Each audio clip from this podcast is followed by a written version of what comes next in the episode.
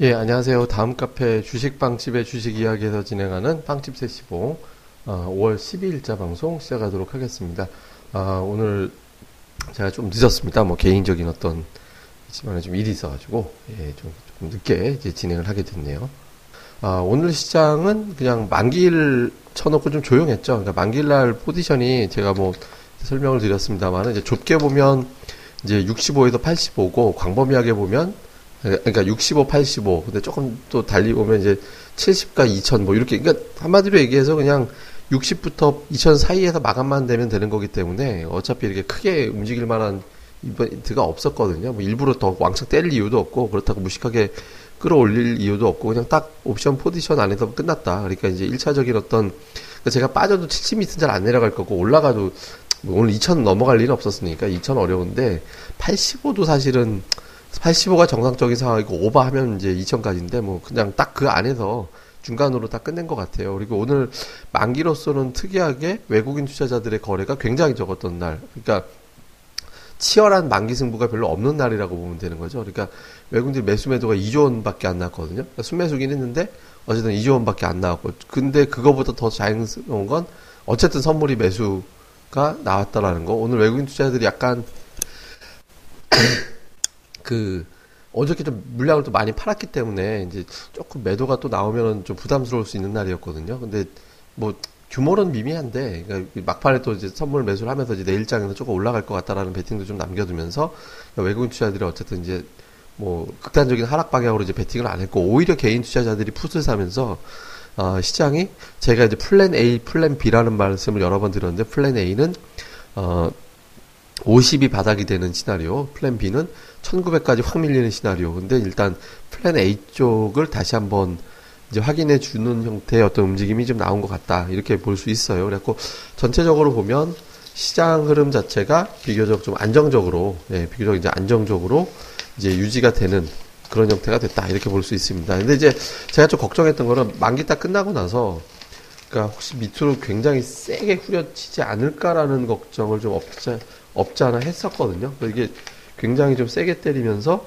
흐름으로 이제 굉장히 이제 부담스러운 어떤 그런 이제 모습이 좀 나올 수 있을 것 같다라는 좀 생각을 했었는데 뭐 그런 흐름이 그렇게 이제 나오지는 않은 것 같아요. 그러니까 비교적 좀 안정적으로 잘 이제 움직이는 형태가 좀 나와줬기 때문에 좀 이게 다음 주에 한 방 세게 맞고 이제 반등하는 쪽으로 가지 않을까라는 생각을 했었는데 뭐 이렇게 크게 이제 문제가 되지 않고 뭐 잘 나온 것 같습니다. 그러니까 이제 지금부터는 그러니까 내일 이면 미국의 국채 발행이 마무리가 되거든요. 그러니까 다음 주에 국채 일정이 없기 때문에 해외 증시 쪽도 조금 안정될 가능성이 좀 높습니다. 그러니까 현재로서는 시장이 좀 반등 쪽으로 가지 않을까라고 이제 추정을 해볼 수 있는 거죠. 근데 현재로서는 그 부분에 대해서는 이제 좀 추정일 뿐이니까 그보다 조금 더 뚜렷한 건 중소형주 장세예요. 그러니까 오늘 기관 투자자들이 중소형주, 그러니까 코스닥을 우리가 중소형주 쪽으로 빼본다면 기관들이 6일 연속해서 매수를 했거든요. 코스닥 시장에서. 근데 지금 쭉 뒤져보고 있는데 6일 연속해서 매수한 사례가 없어요. 올해 들어서. 그리고 작년도까지 쭉 연결해서 봐도 6일 연속해서 매수 들어온 거는 작년도 8월에 7일 연속해서 매수 들어온 적이 있었는데 그때 말고는 없었거든요. 예, 그리고 이제 7월에 굉장히 코스닥 시장이 이제 그 흐름이 좀 세게 움직이는 이제 흐름이 한번 나온 적이 있었죠, 작년에. 그러니까 저점에서부터 한 코스닥이 600포인트 후반에서부터 800 언저리까지 한번 치고 나간 적이 있었는데 그때 말고는 이렇게 코스닥 시장 연속적으로 기관이 들어온 적이 없었거든요. 그러니까 상대적으로 중소형주 쪽이 조금 더 유리한 형태, 당장 수급은 그런 형태로 좀 가는 것 같다. 이제 그렇게 봐야 될 것 같고 지금 예탁금이라든가 이런 거 추이를 볼 때도 예탁금 자체도 지금 뭐 어쨌든 최저점에서부터는 조금 늘어나 있는 건 맞으니까 그렇다고 이제 풍부하게 땡겨 올릴 정도는 못 해요. 이제 22조 정도밖에 안 되니까 엄청 땡겨 올릴 정도는 못 되고 예탁금이 적어도 중소형주 코스닥 장세가 만들어지는데 회방을 놓을 정도 상황은 아니기 때문에 그러니까 현재로서는 비교적 이제 무난하게 예, 무난하게 좀 반등 흐름이 나오는 그런 흐름이 좀 나올 가능성이 매우 높다. 이렇게 이제 봐야 될 것 같습니다. 그래서 이제 추세적으로는 그냥 조금 조금씩 계속해서 이제 그 안정적인 어떤 상승 흐름 예, 코스닥은 조금 더 안정적인 상승 흐름. 거래소는 이제 이제 외국인들 하는 집 봐서 그러니까 선물하는 거 봐서 선물 쪽에서 이제 매수가 들어오기 시작해서 만기가 정도 나온다면 또 이제 2050 이상까지 밀고 나가는 흐름이 시작이 되는 거고 안 나온다면 이제 거래소는 그냥 요 사이 구간 61선과 21선 사이에 박스권을 그리다가 이제 그 이후에 어떤 방향을 또 새롭게 잡는 걸 모색하는 형태가 될 거다 이렇게 보면 되겠죠. 그래서 현재로서는 저는 조금 더 긍정적으로 이제 가, 나 보다라고 이제 추정을 하고 있습니다. 그러니까 아까 말씀드린 대로 1950을 바닥으로 두고 이제 조금씩 다시 2000 넘어가는 쪽으로 좀 타진하는 것 같다. 그러니까 제일 나쁜 시나리오가 이제 1900 깨고 6월까지 시장이 안 나오는 거였거든요. 근데 그런 그림으로 그리는 것 같지는 않습니다.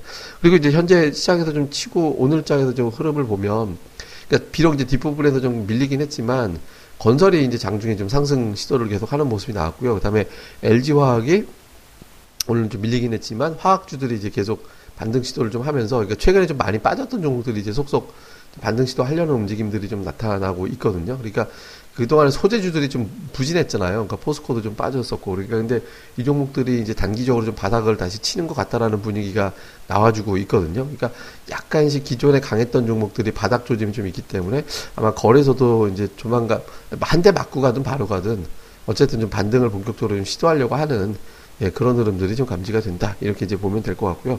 코스닥 쪽 같은 경우는 중성주 쪽은 최근에 이제 뭐, 저, 뭐, 지카 바이러스가 다시 나온다고 했습니다. 오늘 OLED가 되게 셌어요. 그러니까 OLED 세고, 2차 전지 강하고, 오늘 전기차주들 되게 강했거든요. 그러니까 오늘 뭐, 에코프로가 5% 올라가고, 코디에스가 또 5포인트 올라가고, 뭐, 뉴인트 2% 올라가고, 그 다음에 이제 뭐, 원익 쪽 그룹들이나 테스나, 이런 어떤 OLED 관련주들이 비교적 좀 강하게 움직이는 형태가 됐거든요. 그러니까 제약주는 또 오늘 또 뭐 별로 올라가는 흐름이 좀 나오지 못했습니다만은 이제 기존의 어떤 이제 우리가 코스닥 시장은 얘네들이 끌고 갈 것이다라고 이제 이제 분석을 했던 종목들이 이제 계속 강한 흐름이 좀 나오고 있거든요. 그러니까 이 범위 내에서 계속 이제 포트폴리오를 구축하면서 끌고 간다라면 뭐 굉장히 무난한 현재 시장에서는 좀 흐름이 될 수 있기 때문에 뭐 계속해서 그런 쪽으로 좀 강화를 하고 뭐 종목들도 그쪽에서 자꾸 발굴을 하고 그런 흐름을 만들어 나가는 게 좋지 않을까라고 생각을 합니다. 그래서 일단 이번 주 넘어가고 나면 미국의 국채 일정이 좀 끝나고 하니까 다음 주부터는 시장이 조금 더 부드러워질 가능성이 좀 높거든요. 근데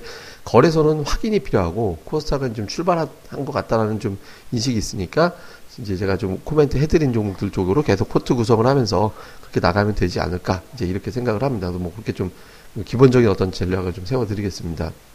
예, 그래서 뭐 간단하게 이제 총 정리를 해보면, 그러니까 시장은 다행히 이게 이제 플랜 A 쪽으로 잘 흘러가는 것 같다. 이제 그리고 이제 거래소는 다만 아직 외국인 선물 누적이 지금 매도 누적이 이제 풀리지 않았기 때문에 이 누적 매도가 좀 풀릴 때까지는 조금 더 확인이 필요하다. 뭐 이런 쪽으로 이제 보시면 될 것 같고, 다음에 이제 코스닥 같은 경우는 좀 추세가 좀 좋다라고 지금 나오고 있는 그런 상태이기 때문에 이제 흐름을 잘 타시면서 그냥 요거 그대로 두고 그냥 잘 가면 될 것 같다. 이렇게 이제 흐름을 보시고 가면 될 것 같습니다.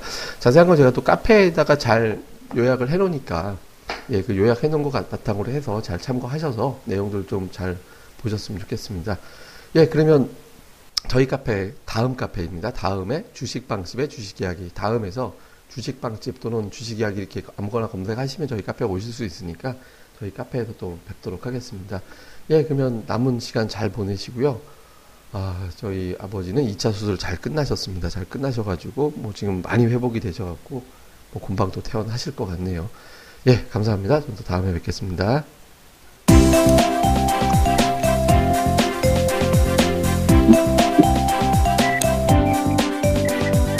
아, 안녕하세요. 주식방집 운영자 불사조입니다. 주식 투자하기 참 답답하시죠? 어, 공부하자니 배울 곳이 마땅치 않고 또 여기저기 이상한 광고에 혹해서 가입했다가 낭패만 당하고 이런 답답한 투자자분들을 위해 저희가 VIP 빵집을 열었습니다. 어, 실전 투자대 1위 출신의 공략주 발급법, 차트 전문가의 매매 극소, 시황 전문가의 쉽게 이해되는 오늘장 브리핑, 그리고 저희 멤버가 직접 탐방해서 알아낸 다양한 기업 정보를 정리해 드립니다. 부담 없이 편안하게 가입할 수 있는 신한 VIP 빵집에 많은 가입과 관심 부탁드립니다. 자세한 내용은 다음 카페 주식빵집의 주식 이야기에서 직접 확인하시기 바라고요. 문의 전화는 010-3043-0909 0909입니다. 010-3043-09없다. 네, 두 번 기획해 주세요. 네, 감사합니다.